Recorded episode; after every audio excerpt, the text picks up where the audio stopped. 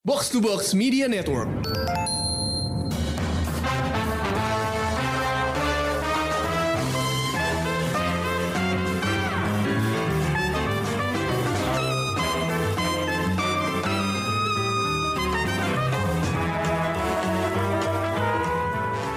Halo pendengar Showbox, apa kabar? Di sini bareng gue Amy dan Ulil. Kita berdua baru nonton film keren banget.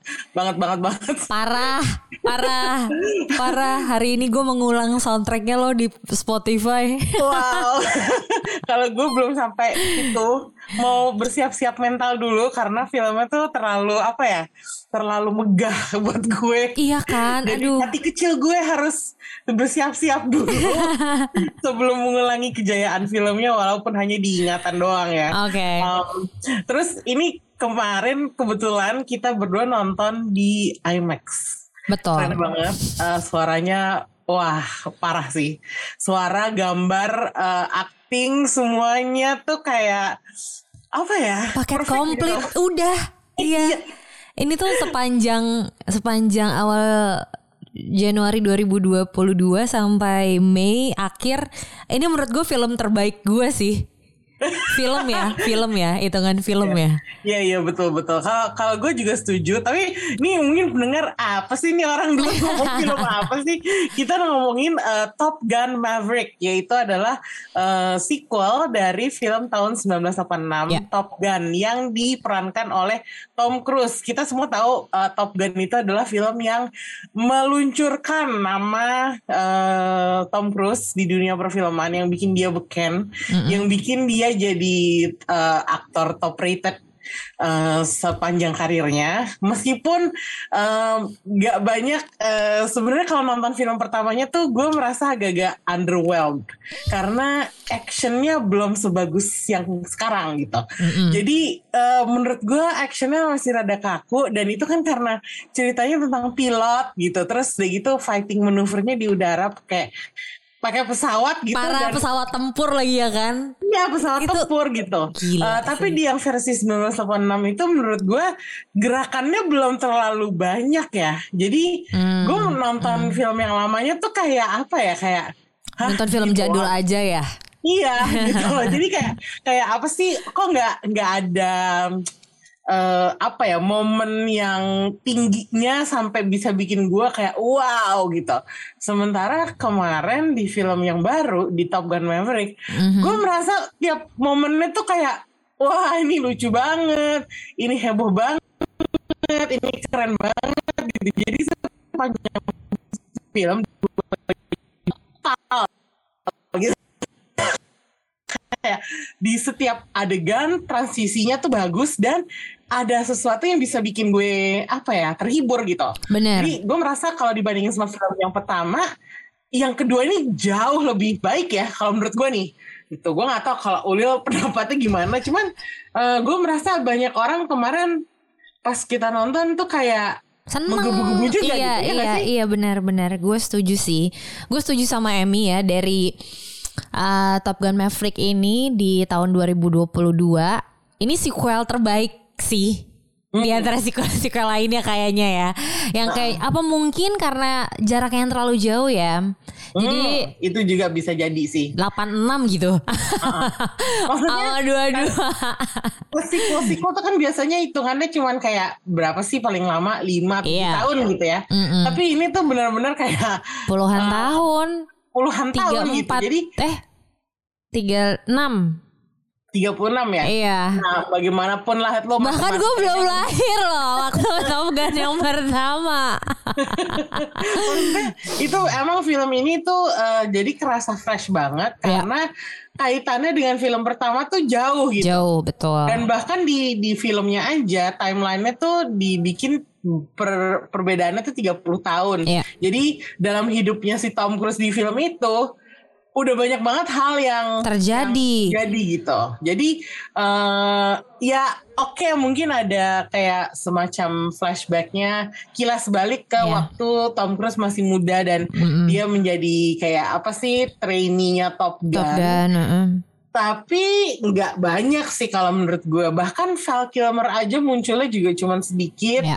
dan nggak gitu apa ya nggak gitu mencuri perhatian gitu Iya. karena pelengkap kalau- aja gitu supaya Iya, betul, ceritanya betul. jalan dengan baik dan yang nonton tuh nggak bingung ini tuh siapa ya ini tuh iya iya ini tuh gimana nih dia nih gitu ini perannya apa nih gitu tapi kayak udah ya, maksudnya um, penokohannya alur penokohannya semuanya menurut gue sih komplit ya iya komplit dan pas gitu dan pas Maksudnya bener nggak ada yang hilang yang Mm-mm. nggak yang over banget gitu Mm-mm, bahkan mm-mm. bisa dibilang eh, adegan itu jadi kayak lumayan manis karena ya cuman sedikit gitu nggak nggak diumbar gitu kalau Iya. menurut gue Mm-mm. mungkin fans-fans lamanya merasa ih kurang apa segala macam tapi kalau gue sebagai orang yang belum pernah nonton Top Gun sebelum kemarin Aha. terus tiba-tiba dikasih eh, karakter Val Kilmer yang mana dia jadi teman dan rivalnya si Tom Cruise kalau menurut gue porsinya udah pas aja sih. Bahkan kalau menurut gue kalau ditambah lebih daripada itu jadinya bakal ganggu gitu kalau menurut gue.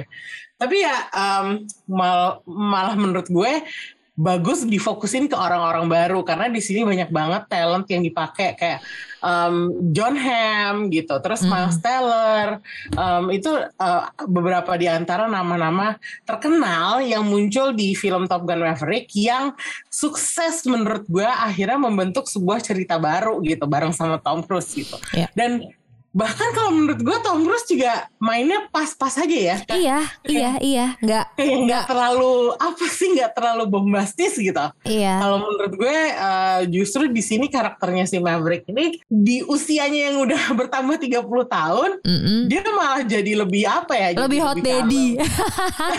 lebih mateng gitu sebagai instructor gitu Iya. kan Iya, walaupun betul. dia nggak suka dibilang gue nggak suka kalau disuruh ngajar gue nggak bisa nggak mau gitu kan cuman Ah, ya gitu mau apa nolak-nolak sayang gitu iya, dan gue merasa bahwa sikapnya itu justru bikin dia jadi instruktur yang lebih bagus daripada yang sebenarnya gitu. Mm-mm. Kan dia nolak nih kayak gue nggak mau gue bukan instruktur apa segala Mm-mm. macam. Tapi kalau menurut gue justru kayak gitu tuh sikap yang biasanya jadi orang sukses gitu Iya. kayak ah nggak mau ah nggak mau ah," gitu. Tapi kayak gue nggak bisa deh gitu ya bisa gitu. iya iya Dan iya apa ya? Aduh, pokoknya gue sampai bingung nih mau ngomongin mulai dari mananya. karena saking banyak adegan bagusnya gitu. parah parah Iya. parah Coba deh, eh, kalau menurut lo, Lil, eh, aspek terbaik dari film ini apa buat lo? ketika mereka tempur di udara sih Oh, itu tuh eh, setiap kali mereka eh, setiap kali mereka dari awal ya kayak si Top Gun-nya ini diajarin sama Maverick untuk kayak strategi-strateginya terus eh, latihannya terus sampai Hmm. akhirnya mereka beneran eh, perang ke eh, persenjataan nuklir negara tetangga gitu. Hmm. yang paling deg-degan sih yang waktu udah mau menuju ending ya. Hmm, yang dia dikejar sama tiga Iya. pesawat baru sedangkan dia cuma pakai pesawat kayak empat tahun lalu atau udah versi museum gitu. Itu deg-degan dan itu seru sih. Ini gue baru pertama kali ya Mi kalau nonton maksudnya di tahun ini ya gue bener-bener Iya. ngerasain deg-degannya. Gue ngerasain gue ada di dalam pesawat itu oh, kayak lo ada di flight simulator gitu loh kayak Iya, iya, lo iya. ikutan main terus kayak waktu mereka mau beneran perang itu tuh gue kayak doa Tuhan jangan mati jangan mati. Nggak boleh meninggal jangan nggak boleh masih selamat. Maksudnya kayak saking saking bagusnya uh, alur ceritanya jadi penonton tuh beneran masuk beneran ngerasain setiap feeling yang dibuat gitu di saat lo yang Uh, dia, dia kan ada momen tacinya gitu kan dia ngenang Ya. teman-temannya terus kayak uh, apa namanya pas mereka mau beneran tempur yang kayak lo yakin dengan waktu segini kita bisa selamat kita bisa pulang hidup-hidup gitu kan kayak Iya, iya, iya. itu tuh bener-bener tegang sih menurut gue kayak Iya, iya. wah gila sih gila Iya. puas itu dua jam nggak kerasa gelisah gitu Hmm. Kalau kalau menurut gue mirip-mirip nih sama Ulil, tapi gue lebih eh, manjangin dikit bahwa eh, sebenarnya fighting di udaranya, manuver di udaranya itu emang keren banget ya. Gue nggak ngerti gimana cara mereka bikinnya, dan gue masih sih nggak kebayang sampai sekarang itu syuting gimana gitu ya. Mm-mm. Karena kalau menurut gue saking realnya, gue kayak nggak kayak nggak mungkin ya mereka pakai stunt gitu perasaannya Iya. tuh kayak gitu gitu. Mm-mm. Cuman yang gue juga suka adalah eh, kehidupan di angkatan laut di navy-nya gitu. Jadi eh, oh benar detail namanya? banget ya Iya, jadi kayak apa sih? Senioritasnya si kapten Cruise-nya apa laksamana gitu-gitu ya. Ya, si Mavericknya tuh beberapa kali tuh kayak membangkang gitu kan. Yes. Terus dia ditegur gitu. Dan gue suka adegan-adegan itunya karena kalau menurut gue itu bikin suasananya jadi lebih real. Lebih apa ya, lebih kayak apa. eh, Emang kita tuh bader jadi- aja nih orang. Iya, jadi kita tuh tahu gitu loh apa yang terjadi pada saat eh, seorang perwira gitu, seorang prajurit Mm-mm. gitu eh, melanggar aturan terus diapain gitu. Dan ini kan si Maverick ini kan emang orangnya agak-agak eh, sotoy gitu ya, kayak selalu membangkang gitu, selalu ngejawab. Jadi gue tuh kayak ini gimana sih orang-orang di atasnya dia itu menghadapi dia gitu. Jadi gue seneng sih ngeliatin uh, sedikit-sedikit bagian dari kehidupan dia di Navy-nya Navy. itu gitu. Bahkan pada saat tiba-tiba di sebuah bar dia ditodong untuk ngebayarin minuman semua orang. Karena naruh handphone di atas meja ya. Iya, Nah, itu itu lucu sih. itu lucu gitu dan kayak apa sih suasananya tuh benar-benar wah ini kehidupan di Navy ini kayak seru banget nih kayak gini Iya. nih gitu. Mm-mm. Terus yang terus anak-anak eh, yang bakal dia Kaptennya. training Heeh. tiba-tiba nyanyi-nyanyi bareng ngingetin Asli. dia sama masa lalunya dia terus gue Iya. kayak oh ini tuh kayak aduh ini ini tuh manis banget gitu. Karena dia mu- dia menyaksikan apa yang dulunya dia pernah lakukan gitu. Dan ternyata tradisi itu tuh turun ke generasi Mm-mm. yang lebih muda gitu. Jadi gue merasa wah ini tuh apa ya eh, nostalgianya tuh ada gitu. Bahkan nostalgianya nggak perlu lo tampilin adegan-adegan dari film pertama di filmnya. Cukup dengan apa ya cukup dengan mengulang adegan nyanyi-nyanyi itu itu itu tuh udah bikin gue lumayan terharu loh kayak Iya. wah ini dia mengulang masa mudanya dia ngeliatin anak-anak muda ini melakukan apa yang dia pernah lakukan Iya. itu sih kalau menurut gue aspeknya Nostalgiknya ya. iya um, nostalgiknya baik. bercampur dengan baik dengan adegan masa sekarang ya gitu jadi Iya. gue merasa ini tuh film uh, the whole package gitu sama Yes. seperti yang udah bilang komplit gitu Mm-mm. dan gue merasa ini naskahnya ditulis dengan baik gitu dengan penuh perhatian nggak yang sekedar masukin "Ah, kita masukin adegan eh, adegan eh, pilot begini adegan terbang begini Ya. masukin lagi nih action di udara gitu maksud gue dia tuh bikin cerita nggak apa ya nggak asal tulis gitu Mm-mm. kalau Gak asal jadi aja gitu gara-gara Iya. Tom Cruise dan Top Gun gitu ya. Nah, kalau menurut gue ini jarang banget sih di film-film sequel bahwa Iya kan? di- diperhatikan dengan sebegininya gitu. Iya. Karena, uh-uh. karena kalau lihat aja Pacific Rim deh contohnya. Hmm. Pacific Rim yang pertama tuh bagus banget, tapi di film kedua tuh jelek banget. Iya. Itu Mm-mm. tuh mengecewakan sekali untuk penggemarnya yang udah lama nunggu-nungguin gitu. Tapi kalau di Top Gun ini gua rasa sih, gua rasa karena Tom Cruise pro- produser, dia benar-benar kayak ngedonder para penulis bilang lo bikin cerita yang bener lo gitu. Iya bener. Jangan bikin cerita jelek lo buat Maverick gitu. Gua rasa sih ada mungkin ada pembicaraan seperti itu ya. Har ya gue rasa sih bener. Karena kan Tom Cruise kan attention for detail itu tinggi banget. Jadi Iya. kalau menurut gua ada sih semacam apa ya warning-warning macam gitu gitu yang terjadi antara dia sama tim penulisnya yang terdiri dari tiga orang, Aaron Hmm. Kruger, Eric Warren Singer, sama Christopher McQuarrie. Ma- bahkan waktu gue liat namanya Christopher McQuarrie, gue langsung kayak, wah ini sih dia tuh badinya Tom Cruise banget kan. Maksudnya Ud- tahu banget lah dia maunya kayak ya, mana. gua rasa sih dia yang gua rasa dia Otaknya ya. dimasukin penulis gitu kayak Iya. buat si Tom Cruise-nya merasa agak tenang bahwa ceritanya tuh nggak berantakan gitu. Iya.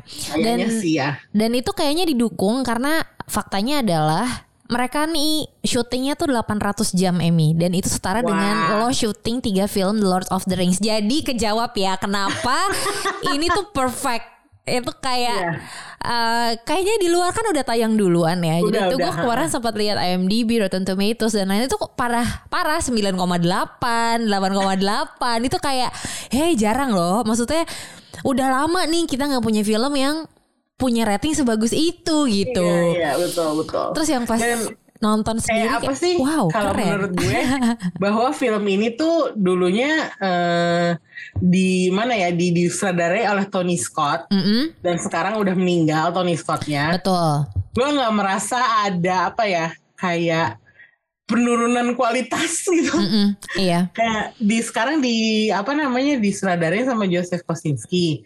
Joseph Kosinski tuh uh, dia bikin Tron Legacy uh, yang mana juga sebuah sequel dari film terkenal Tron. Terus dia bikin um, apa Oblivion bareng Tom Cruise juga.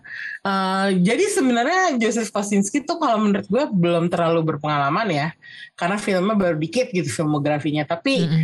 dengan film ini gue rasa wah gue rasa Joseph Kosinski langsung bakal naik daun dan dapet proyek-proyek yang terkenal banget atau dia bi- bisa dipakai lagi sama Tom Cruise buat film-film dia yang berikutnya. Oh iya, bisa bisa. Hmm. Bisa bisa kan Tom Cruise kan kayaknya gitu kan kalau Iya. udah suka sama seseorang ya udah dia order.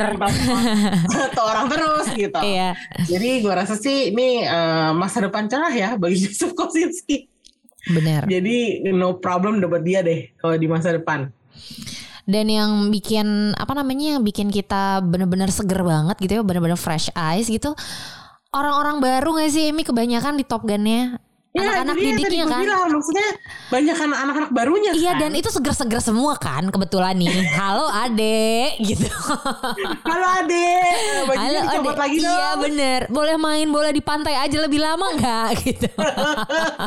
dan mereka tuh bukan kayak aktor baru gitu gak sih? Maksud gue kayak well trained aja gitu kayak lo udah pernah punya film sebelumnya di mana anak-anak baru ini kan bisa dibilang jadi salah satu mm, ya cukup punya penduk apa eh, eh, aktor aktor pendukung yang apa ya?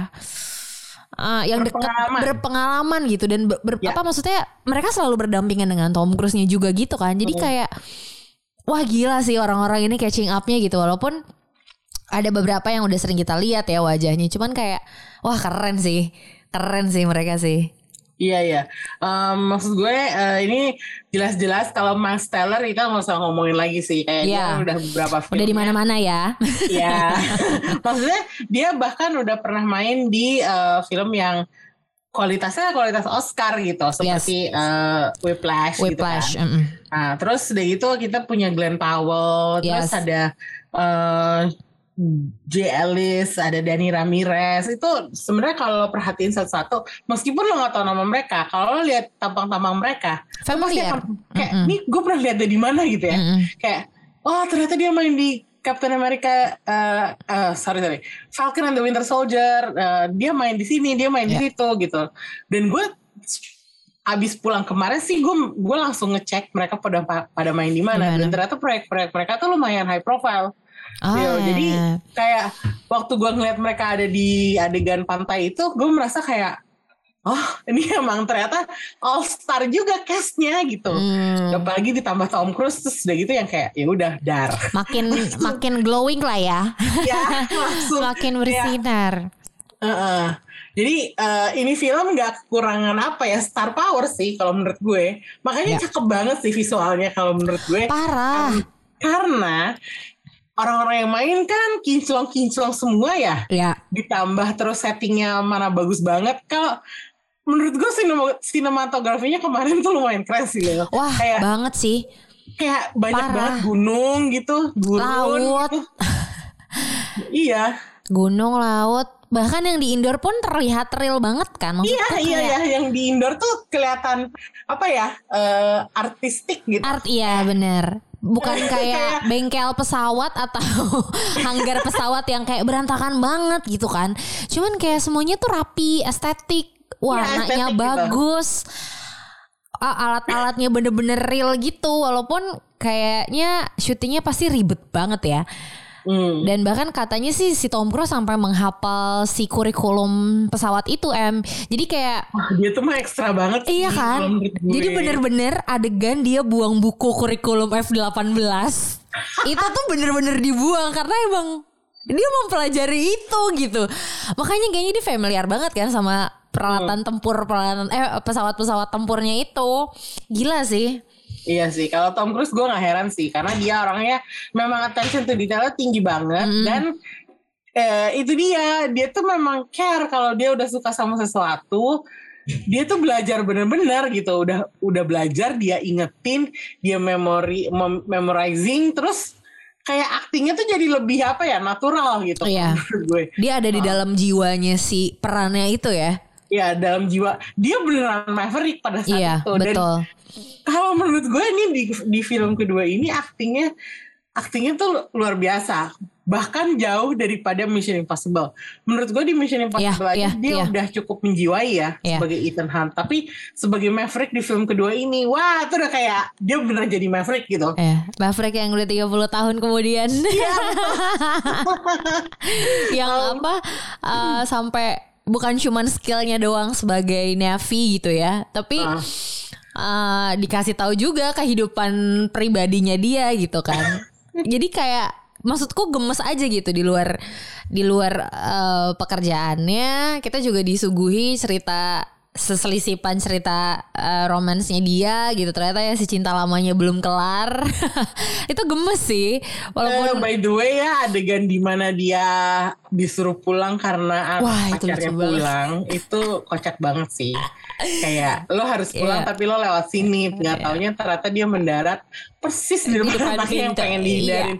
Terus anaknya ngomong jangan sakitin ibu gue. Iya. terus gue kayak gue asli gue ngekak banget sih. Iya. gue kayak parah ini bisa ya adegan bikin adegan kayak gini di tengah film apa ya itu film tentang action pesawat tempur pesawat ya. tempur iya bener dan itu banyak kan Emi kayak Ya. banyak banget bercandaan-bercandaan yang kayak Iya. gitu gitu kayak waktu eh, sehari setelah dia dikeluarin dari bar karena nggak bisa bayar itu juga lucu banget sih di digotong keluar sama digotong. anak-anak baru nggak taunya besoknya anak-anak baru itu di kelas bilang ini instruktur kalian Iya, ini kapten Udah gitu lo.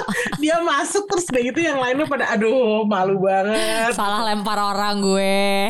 Iya itu aduh gue nggak tahu itu tuh kal bercandaannya tuh yang sebenarnya nggak nggak lucu-lucu banget tapi ngelihat konteks dan kondisinya itu kayak pas banget Iya. gitu Mm-mm, mm-mm. kayak Dan kita jarang banget lihat dia bodor kan. iya Jarang. Jadi gue kayak bener-bener surprise sih dengan Maverick. Eh, Maverick ini gue dengan sosok Maverick gue surprise sih. Bisa lo bodor nih om-om yang satu ini. Kayak mana Iya, sih dia om? bisa, dia bisa Gitu. banget bodornya tuh dapat gitu tanpa mengurangi kekerenan dia sendiri Bener, bener. Hmm, terus em, kalau misalnya lo harus milih adegan favorit selain yang terakhir ya karena yang terakhir Oke. itu gue yakin banget banyak Semua orang suka. juga iya. Oke, oke, oke, oke. Oke, adegan favorit lo yang mana? Aduh. Kenapa ketawa duluan? Terlalu banyak yang manis gitu loh. Em, Pilih satu Lil, pilih Satu, satu, ya. aja yang membekas Oh. di ingatan lo. uh, it's time to let go. Ah, Ya, it's time to let go, but it's time to let it go sih. Ya, it's time to let go, uh, wherever. Tapi adegan itu ya, Iya. yang Itu di ruang.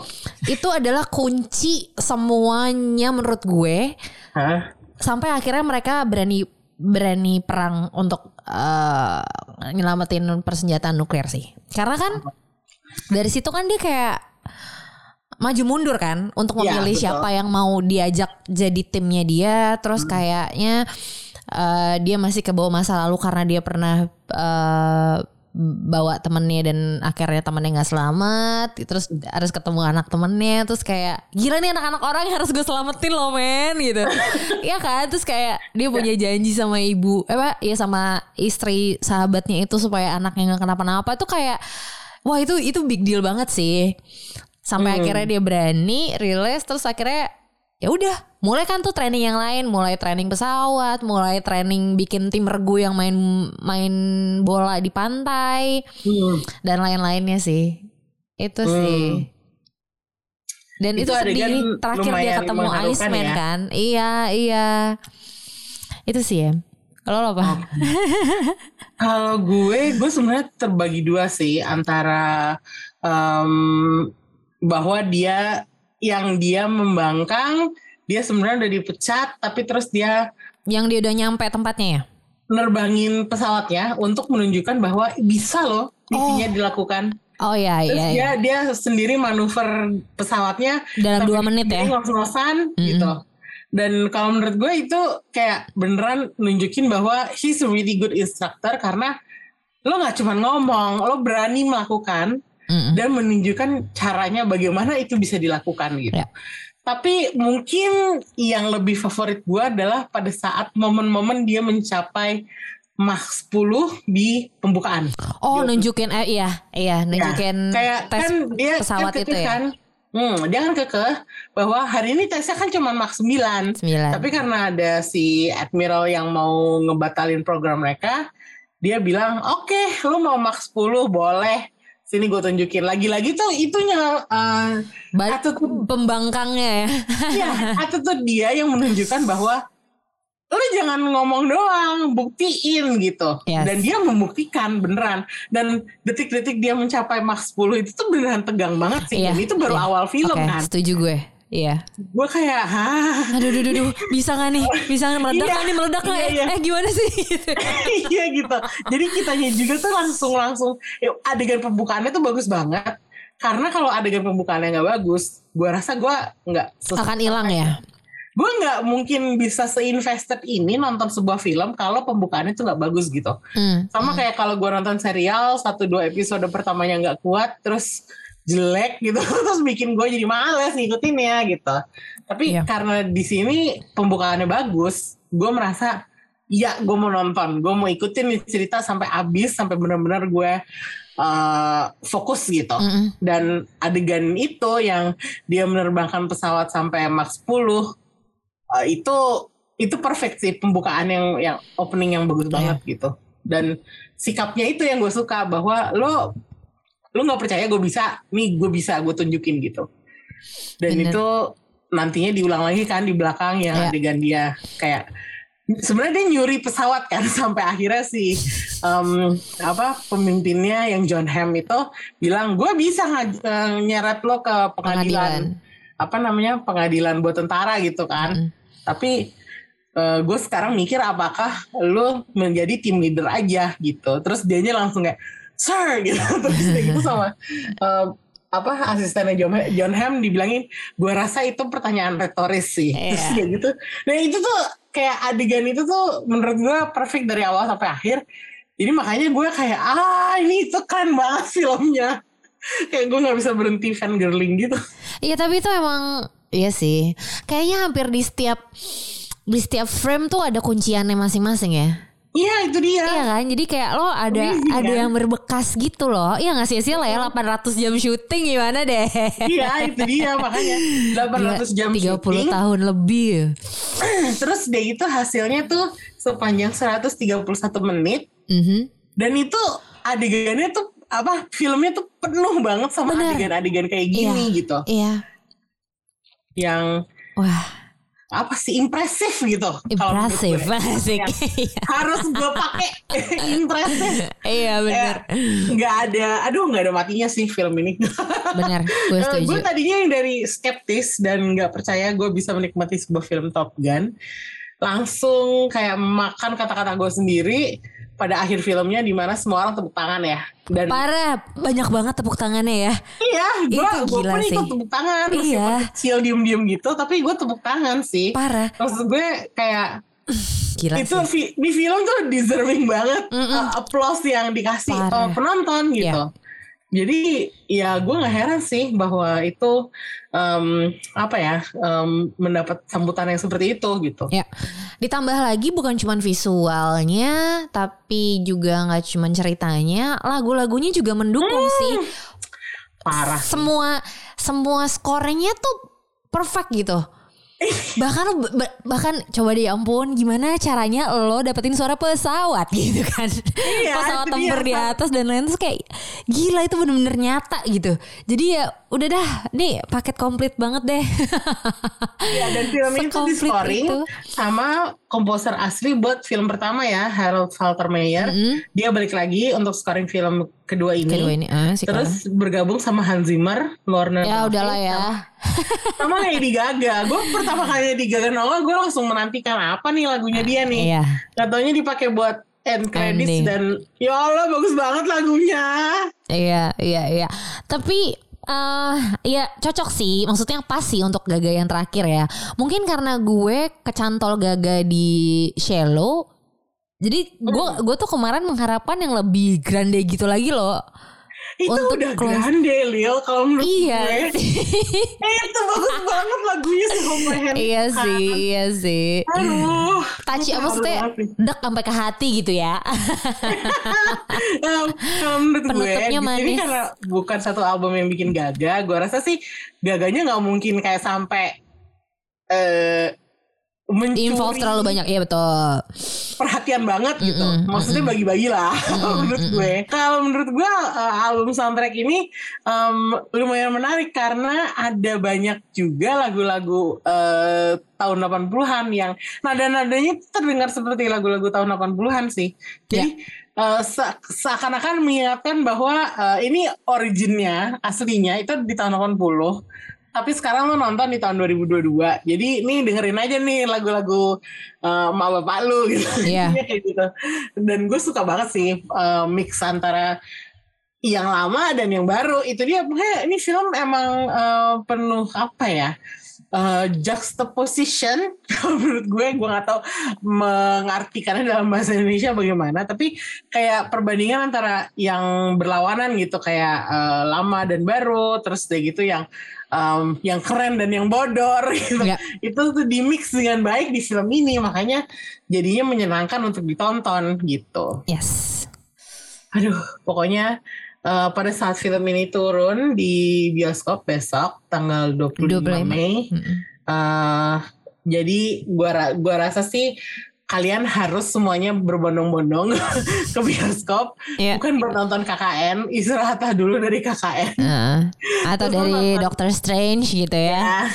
Eh, terus lo nonton ini sih eh, Top Gun Maverick untuk melihat gimana kerennya sebuah filmmaking blockbuster yang gak harus apa ya kadang-kadang orang berpikir blockbuster musim panas tuh filmnya tuh kayak nggak nggak cerdas atau nggak nggak estetik gitu Hmm. tapi kalau menurut gue film ini me memutarbalikkan ekspektasi orang untuk film-film musim panas yang seperti itu.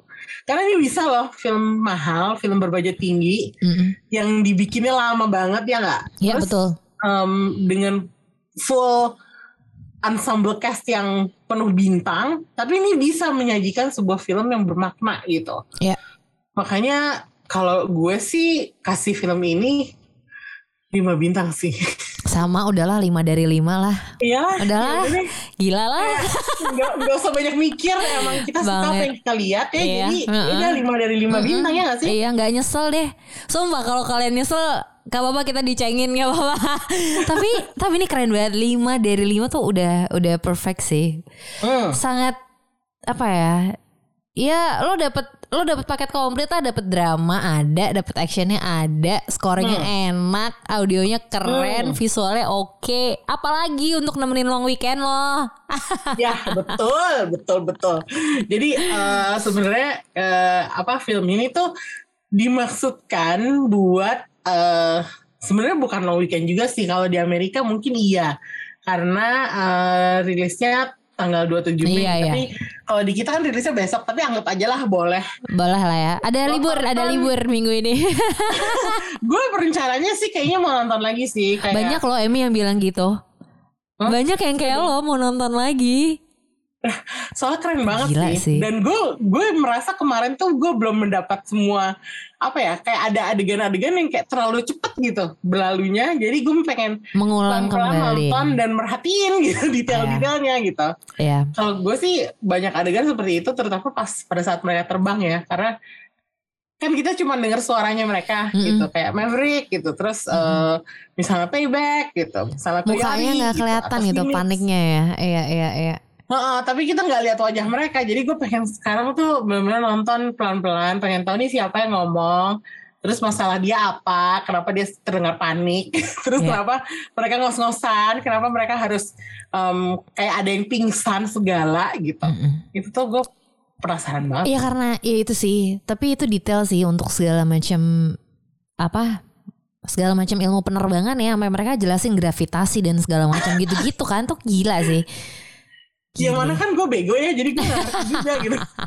itu dia makanya kita harus pelan-pelan nonton lagi iya itu dia, makanya keren kalau menurut gue sih eh, untuk yang suka banget nggak bakal nonton cuma sekali. ya Kalau menurut gue bakal dua kali sih. Dah, dah best.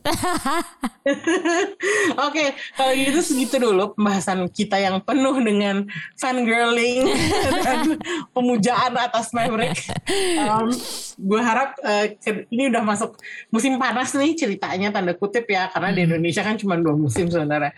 Tapi uh, masuk season summer season um, bakal banyak film lagi yang bakal turun nih gue rasa di bioskop, apalagi sekarang pandemi udah lumayan reda.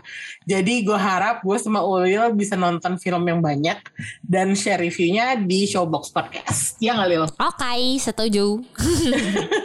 sampai ketemu. Oke, okay, sampai ketemu di episode berikutnya dengan review film lain. Uh, bye bye.